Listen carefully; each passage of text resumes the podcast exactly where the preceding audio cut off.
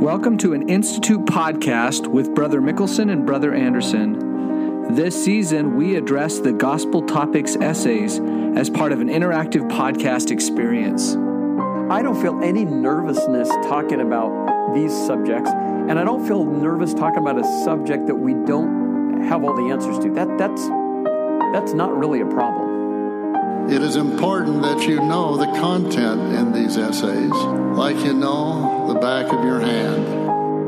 And here's the podcast. Check, check, check, check. Hey Siri, make an audio FaceTime call to Brian. Let's rock and roll. Listen, when you said I had 15 to 20 minutes, I thought that would give me enough time to set up my boom arm for my mic. And when I pulled it out and hooked everything up, it doesn't support my Yeti microphone. So I was trying to troubleshoot, and you weren't helping by what did you say? Something about eternal COVID? COVID, you. So somehow I got to figure out how this generic boom stand. I think I did something to the spring inadvertently. Man, you can't just be flippant with your boom stand. There was no instructions, so what else was I supposed to do? Nah, you're a man. You weren't going to read them anyway. I, that's true. I didn't even look to see if there were any instructions until after it wasn't working. Then I was like, okay, where's the instructions? hey, this thing should be working. And then I looked for Hey. the name brand of it, and the name brand is Microphone Boom Stand. There's like no badging or anything. yeah, shoot. Uh, la- did I have a buzz last week too, or did that get fixed? You remember? Oh, your sound was great last week. Oh, oh, nice. So Fixed it. maybe it was your office. Oh. Yeah, I'm sure it was. Yeah, so you're not in your office now. Mm, nope, out in the classroom. Good. Classroom of life. There was a little bit of an echo. I could tell you were in a bigger room, but that was the only thing. I'll take that over the buzz any day. So Yeah, it was good. Yeah. All right, man. Well, we've got one more after this, but I'm not sure we're going to get to it because next week's Christmas. So whatever. It, it's the uh, historicity and translation of the Book of Abraham. Um, You know, Which is a pretty fun one. it is a fun one. Uh, I just don't know when we'll record it because of holidays and stuff. But we have a fun one today. Race and the priesthood. Here we go. Lots of fun for this one. Yeah, yeah. I enjoyed this read. I, I do believe this issue is different from any of the other ones that we have, which um, we could talk about. But what what? Shad? how so?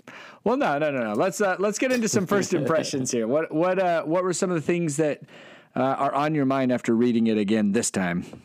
So, I I will say a, a couple things that stand out. I don't know if these are new impressions, just thoughts. I don't know. At no, unless I'm reading this wrong, there isn't even a hint in the essay that anyone thinks that Brigham Young received this directive via revelation. Right. Correct. Right. But so a lot of people will say, then why did, did they need a revelation to change it? Well, my guess is the brethren, the leaders of the church, don't feel they have a right to just change things, regardless of how they came to be, without getting Heavenly Father's input. Yeah. You know what I mean? Now, there may be times, uh, this again, totally guessing. There may be times that the brethren feel like there's a move that needs to be made. They pray about it. They don't really feel either way, and they think, well, let's just make the best policy we can with the circumstances we can. And if we need to change it later, we'll need to change it later. I, you know, uh, this one they sure felt like this is a big enough change. We need to get input from the Lord.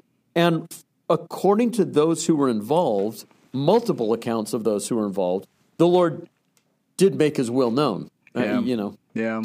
I mean, th- that's what's unique is the the policy change is canonized. It's official declaration two. yeah. And I wondered about that because we don't ever. But the but the policy itself isn't canonized. Yeah, there's you know, no there's no beginning revelation. So you could say, well, it's like uh, the ending of plural marriage, uh, which is official declaration one. Yeah, except if official declaration one has D&C 132, so it's got a beginning and an end.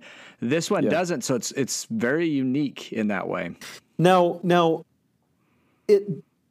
I don't think we know if Brigham Young thinks he got a revelation. Brigham said, "If no other prophet said it, I will." And then he said the black skin curse of Cain, Right, well, what I'm- yeah, but what I'm- thing. But what I'm saying is, uh, we don't have anywhere Brigham saying, "Yes, I received this policy Right. under the direction of the Holy Ghost." Yeah. But we also don't have him saying, "No, I just was trying to get statehood for Utah." You know what I mean? We don't. We have just nothing. don't have him Yeah. saying it, especially in 1852 or or anywhere right around there. Right. So it's it, so uh, that's weird. It- But it's yeah. tri- it is it's tricky for all those reasons because um, and and he said that that whole if no other prophet said it I did he said that in a debate in the Utah territorial you know probably to Orson Pratt which unfortunately we don't have Orson Pratt's speech before that which was critical and and who was a, sit- a sitting apostle and a representative and so it's it is it's this funny uh, prophet slash governor, you know, theocracy thing going on, and and so and, and and to your point about why there maybe felt the need to be a revelation, this this policy had had so much. Um, what do we say? That, like, there's a lot of prophets who had things to say about it. A lot of scriptures put forth, a lot of justification, a lot of Yeah. things went into this thing that it felt like it was a big enough deal, and. Uh, yeah, and so a revelation came. That's what I think makes it kind of unique. Um, the other thing I thought was kind of unique was the way the paper talks about the whole thing. Um, I don't know what page we're even on. This is probably under the section removing the restriction. There's two paragraphs though that say several things that make this sound like this is less God and more human. It, uh, The paragraph that says, "As the church grew worldwide, its overarching mission to go ye therefore and teach all nations, which is God, right, seemed increasingly incompatible with the priesthood temple restriction." So that we that can't line- really do the thing the Lord's asking us to do yeah, if because we of keep this, this thing. policy. Yeah, it seemed increasingly incompatible. Then it continues to talk about how the Book of Mormon has a very expansive universal gospel message.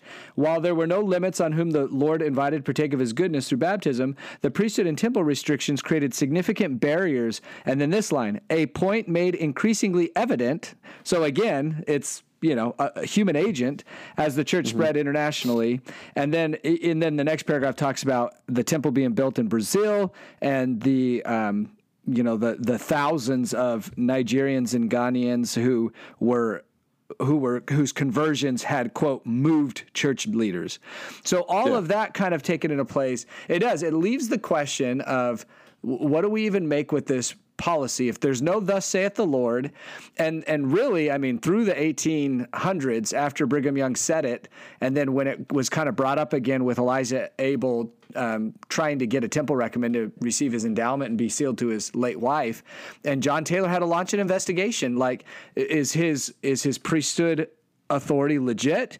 And where do we find this policy? And it kind of came up as yes, his priesthood authority was legit, but we don't know where this policy comes from, and it was just deemed we're going to trust Brigham Young that, that he Yeah. put it in place. That's where it landed. But I mean, the fact that they had to launch an investigation means how up in the air they, they weren't sure where it came from. You know, Right, right. And they're and they're launching an investigation pretty darn early in the history of the policy.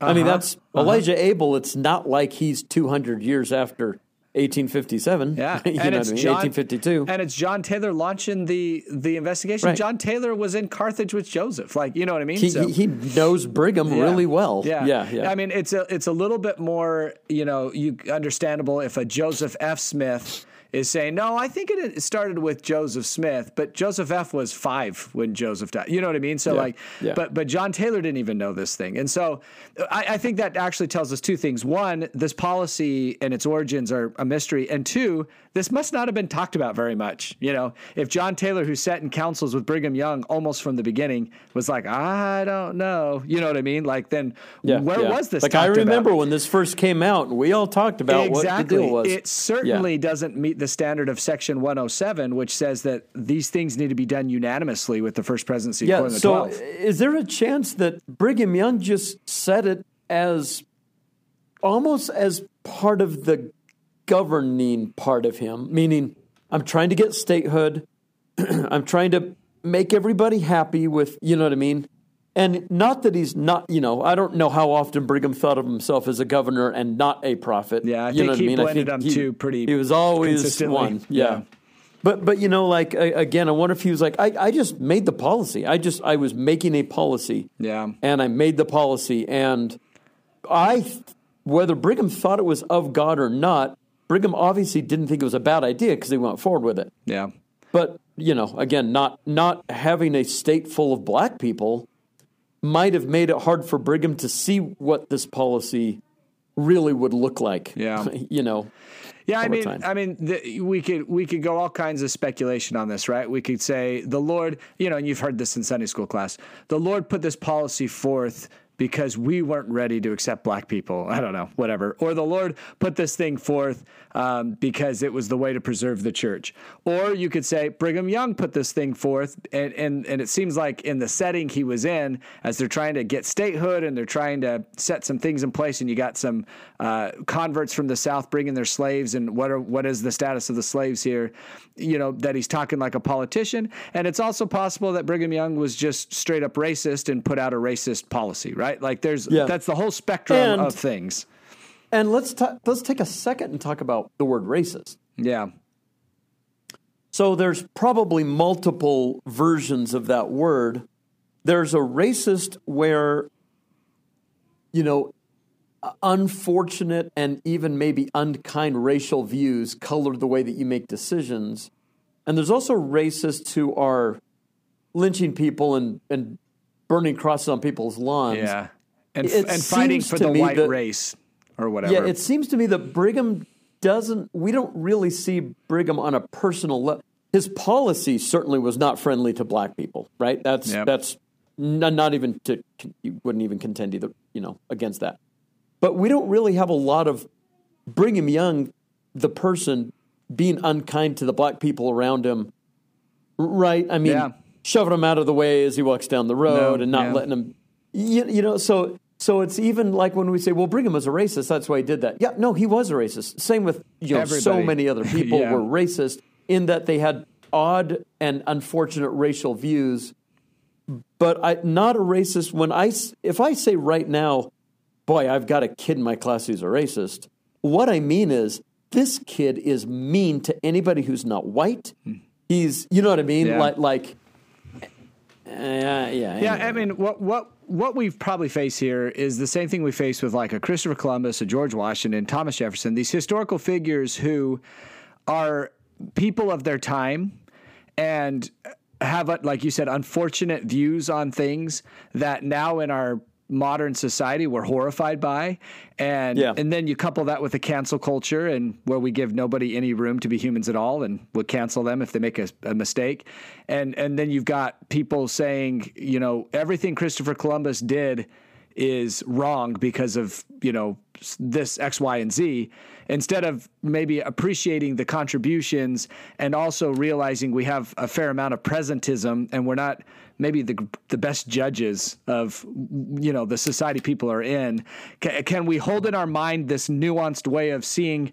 you know what's right and wrong and then where people are according to their culture and worldviews you know that that seems to be a hard thing to do and, and brigham young as a man of his times you know w- would hold those views it was very common Uh, it was very christian even to see the curse of cain in the bible that was almost maybe went without saying that that was of course Yeah. true nobody even questioned it you know yeah.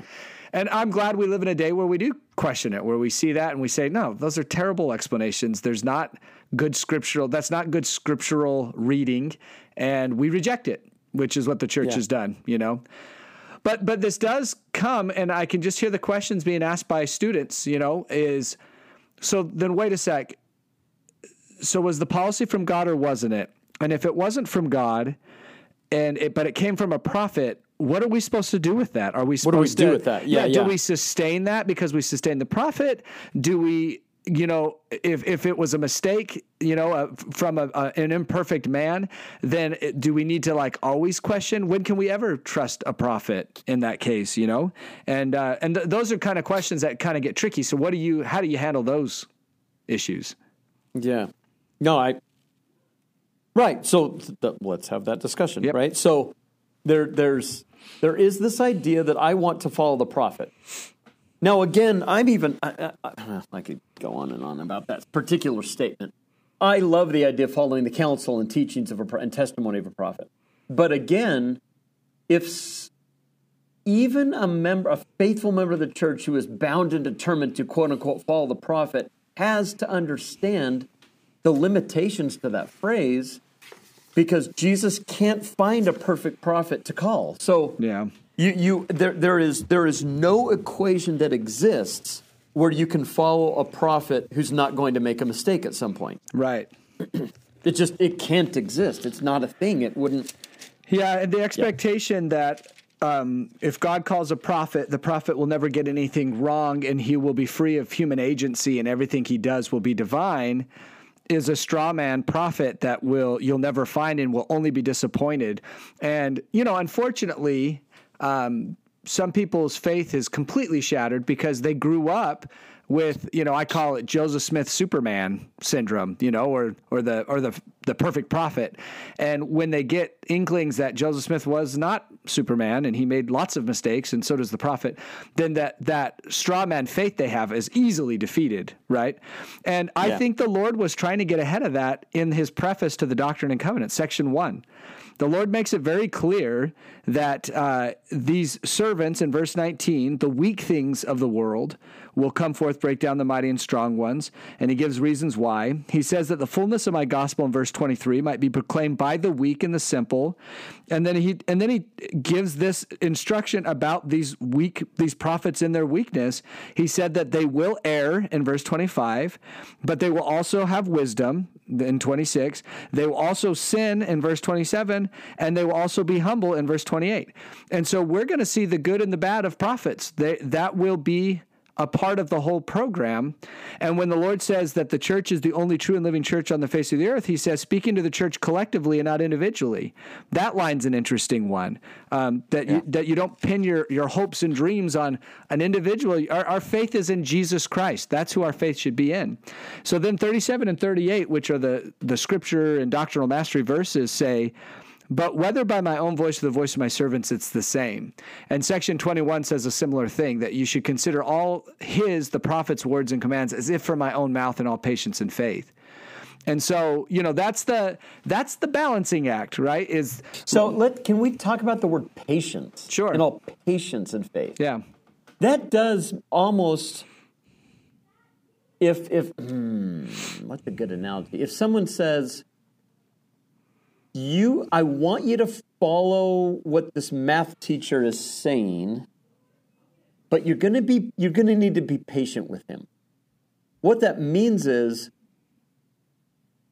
give it a little time before this make this you might need to give this a little time before this makes sense to you Yeah. Uh, not Or, now, no or his saying, style is abrasive and hard to learn from. He's just not a great teacher, but so he you're going to have to kind of Yeah. give that a little bit of time and you're going to have to give that a little bit yeah I, I, there is this idea that though we are there are some blessings for being quick to observe and then quick to act you know and all that stuff. There's also this idea that things may not be completely clear to you or even settled in on you for a little bit of while. You know what i mean? Like mm-hmm. and that might be normal. And Yeah, yeah. yeah, and I also wonder if patience means that when the Lord says, "Inasmuch as they have erred, it will be made known. Inasmuch as they have sinned," what does He say here? Inasmuch as they have sinned, uh, they will be chastened, that they might repent.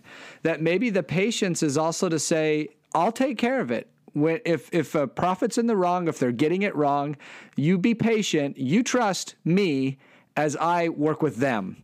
You know, kind Yeah. of a thing. And uh, and I will work with them. I will work with to Right. get this. Yeah. Right. And this this is where, you know, this thought was a new thought for me this morning. I've already shared it with you and, you know, this may be edited out of our conversation because what do we do with it? But this is where the idea of an Abrahamic covenant came to my mind that uh, or an Abrahamic sacrifice where you know Abraham was asked to do something that went against everything he thought was right. He was told to murder his son, basically sacrifice his son. And um, in in A- Abraham's book in the Pearl of Great Price, Abra- Abraham chapter three verse twenty five, we're told that the whole reason we came to this earth was to be proven to see if we'll do everything God asks us to do. And so this is a hard hard test because some things God asks us to do make perfect sense. Sometimes what we're asked to do doesn't make any sense. And then in these rare cases, sometimes what we're asked to do doesn't seem right at all. And and the book of Hebrews, Hebrew 12, um, whoever wrote that, Paul or whoever, said that uh, Abraham was thinking that God would raise up Isaac again. Like that could have been a reason or a way that Abraham solved his cognitive dissonance. Here's here's the son of the covenant. My promise was Isaac, and you're telling me to kill him. So this is going to work out somehow. I trust you, God. I don't know how it's going to work out. Maybe you'll raise him from the dead. And then we know what happens. An angel and a ram come and spares him. And so when you think about an Abrahamic sacrifice, there's a almost impossible thing we're asked and then there's an angel and a ram. And I've heard people talk about plural marriage in these terms because Section 132 does talks about it. And you know, it, it's an interesting thing when you think God's asking them to do something that on its face seems very wrong, and then there is a but there is a angel and a ram. You know, and in this case, you know, if I think okay, this is a Abrahamic sacrifice for the church. Well, what is a racial policy? Or following the prophet. And I wonder yeah. if what the Lord is actually saying for us to do is can you trust me enough to work with my prophets? And I'm asking you to do whatever they whatever they tell you to do as if from my own mouth and I promise you that things will work out. And I will be working with them to smooth anything out that isn't exactly quite right. right. Let me ask you one more question about all this then, and that is Brigham Young comes out with a policy 1852. 1860. What is the average member of the church being asked to do in relation to this policy? Oh, nothing. I think that's pretty clear. Nothing. Exactly. So the the only decision they have to make at this point is do I leave the church because I don't like this or do I stay? I think it's likely they don't even know right? Because this takes place in Salt Lake City. Well, okay, people are trying so, to carve out a frontier life. They don't know about this stuff, right? Well, well, right. But I mean, th- there comes a point where some everyone in the church realizes maybe it's 1852, maybe it's 1857, maybe it's 1901. Oh gosh, our church doesn't give black members of the church the priesthood. Huh? I got a decision to make the the only decision there is is do I leave the church over this or do I stay? That that's yeah because you're not being asked to do anything else. Or or do um, I raise a ruckus and make somebody else make that decision whether I leave or stay? Right. Yeah. So so at that point you're saying you're really saying to yourself. This bothers me, but can I trust the Lord long enough to see how this worked? Like, He's to, Heavenly Father's going to be working on this. Not that I can't counsel with people and all that stuff or do I leave now and the Lord, whatever He does, doesn't bother me because I'm gone? Yeah. Yeah, I, I, mean, that's where I think the promise in section 21 comes in that if you will do this, the gates of hell will not prevail against you. And when I, you know, we, we could talk about the gates of hell being, you know, the influences of Satan. But if you take the gates of hell as it was meant in Matthew 16 when Jesus originally said it, it sounds like he's saying the keys of the kingdom for the gates of the spirit world. I mean, that's what hell would have been the spirit world. Yeah. I, I actually like that because it means if you will follow the prophet, you will have access to the work that is to be done in the spirit world, which is temple work. And so, stay close to the prophet you will you will be able to get the work done in the temple but like you said if if the decision is made i don't like this policy i'm out of here well th- then there you also forfeit your ability to work in the temple that's kind of part of that yeah, yeah. Hmm. Yes. Anyway, uh, it, that's what makes this one so tricky. You know, we could talk about plural marriage. We have an obvious revelation for it. You know, there's things we don't know. There's things we know. There's uh, all kinds of mess, you know, involved in it. And this one is like we have to change the conversation and say, yeah, this one's messy too but we're not even sure if this one came from Revelation. And yeah, we're what we what exactly. Yeah, yeah. And so so then we have to we have to wrestle with this one differently, you know. So what's the? I just read this. I'm taking an institute class, and this week I read this gospel topic essay. And the purpose of me taking an institute class is to come into Christ. You know, yeah. a little more. Com- combine it how do you? How does this gospel topic essay help us with that? Well, I think um, I think on one on one level, this is an uncomfortable thing to talk about. You know, anybody mm-hmm. anybody today who's not bothered by a policy that restricted a whole swath of Heavenly Father's children from receiving eternal blessings has a problem if they're not bothered by it. And so, on one level, this question and these concerns might, like you said, lead to a person making decisions that take them away from the Savior because they throw the baby out with the bathwater, right? The ordinances and the covenants I don't want anything to do with because the church is racist. And so, on one yeah. hand, we want to remove that obstacle. We want to make the road straight again, you know, um, in that way, if that makes sense. Does that make sense? Yeah. Yeah. And I, I mean, it's caused you today to think deeply about how do I sustain prophets? Yeah. How do I sustain prophets that I know are absolutely fallible and mortal and and I want to do that. I want to sustain prophets in a way that helps me and those around me come into Christ. Yeah. It's it's uh, and again, like everything in the world, life's messy and complicated and there's lots of nuance and there's lots of things to consider and everybody's different and all those things. But but honestly honestly searching your heart to say, what is the, how can I most powerfully leverage the fact that we have prophets and apostles on the earth? How can I leverage that to come unto Christ, knowing that they're imperfect? I don't want to let their imperf- imperfections and my imperfections stop me from obtaining some of the blessings of living in a time when we not only have prophets and apostles on the earth like they did 2,000 years ago, but we have access to them like we never have before ever, which, by the way, part of that is their imperfections and their mistakes. Yeah. But we've we've never had it so good, but we've it's only so good if we're striving to follow the counsel of prophets and, and sustain them. If we're not, well, it's like we lived in, in 400 AD. Yeah. There are no apostles. Yeah, and I think on a personal level, I actually love reading about prophets humanity because mm-hmm. I want to learn how revelation works. And it does me no good to read stories about people that are so much better than me that I could never hope to relate to them. The story is so sanitized it doesn't even make sense to me. Yeah, it's not. It does not reflect yeah. my life at all. So I, I don't even see myself in it. But like we talked about last week with George Q. Cannon saying, listen, apostles have to do the same thing you have to do. We have to pray and we have to work and we go in the dark and we trust and we maybe make some mistakes as we go along. And I think understanding prophets in this way helps me learn how revelation works in my life. You know, if I if my wife and I try to to get something right, let's say like where we raise our family, or you know, some, maybe some um, career choice we make, and we pray about it, we think about it. You know, actually, I don't have to be hypothetical at all. We prayed about putting money down for for that house in your cul-de-sac. You remember that? Mm-hmm. And and mm-hmm. we did. We put down 500 bucks, which for us was a ton at the time, and it was non-refundable. And then we went forward with this with the decision to build this house.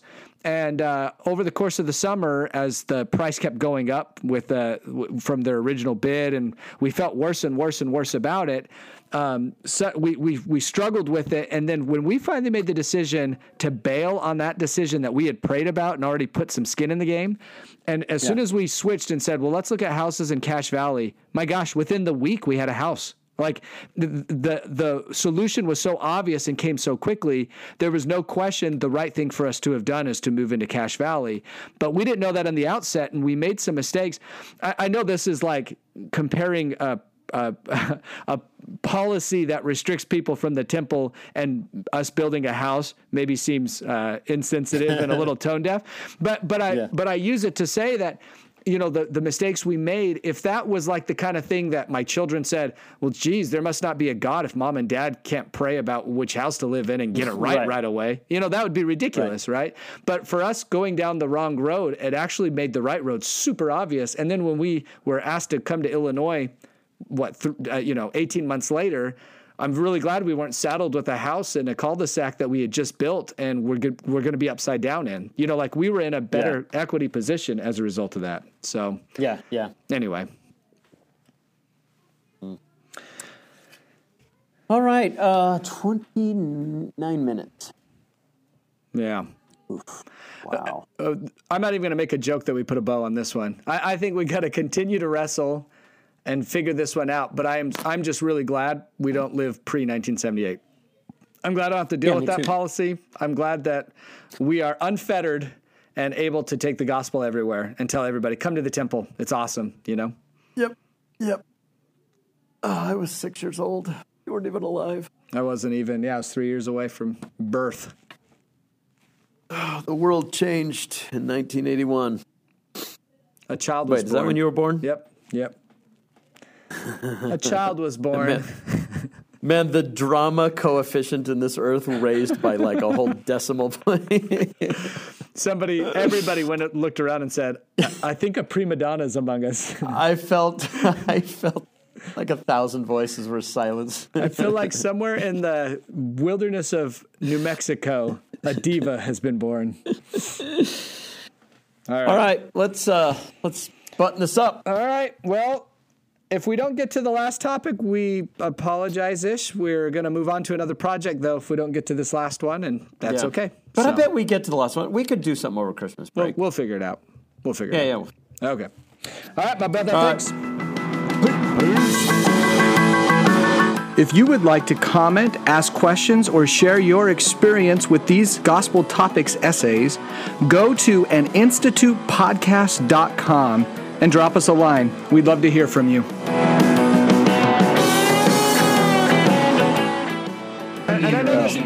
This probably If isn't. you haven't given your Secret Santa gift to a student council, Gotta get that Secret Santa. receive your gift. Go get. I guess it's the problem So with you being in your classroom. Hold on, let's wait till it's done talking. So.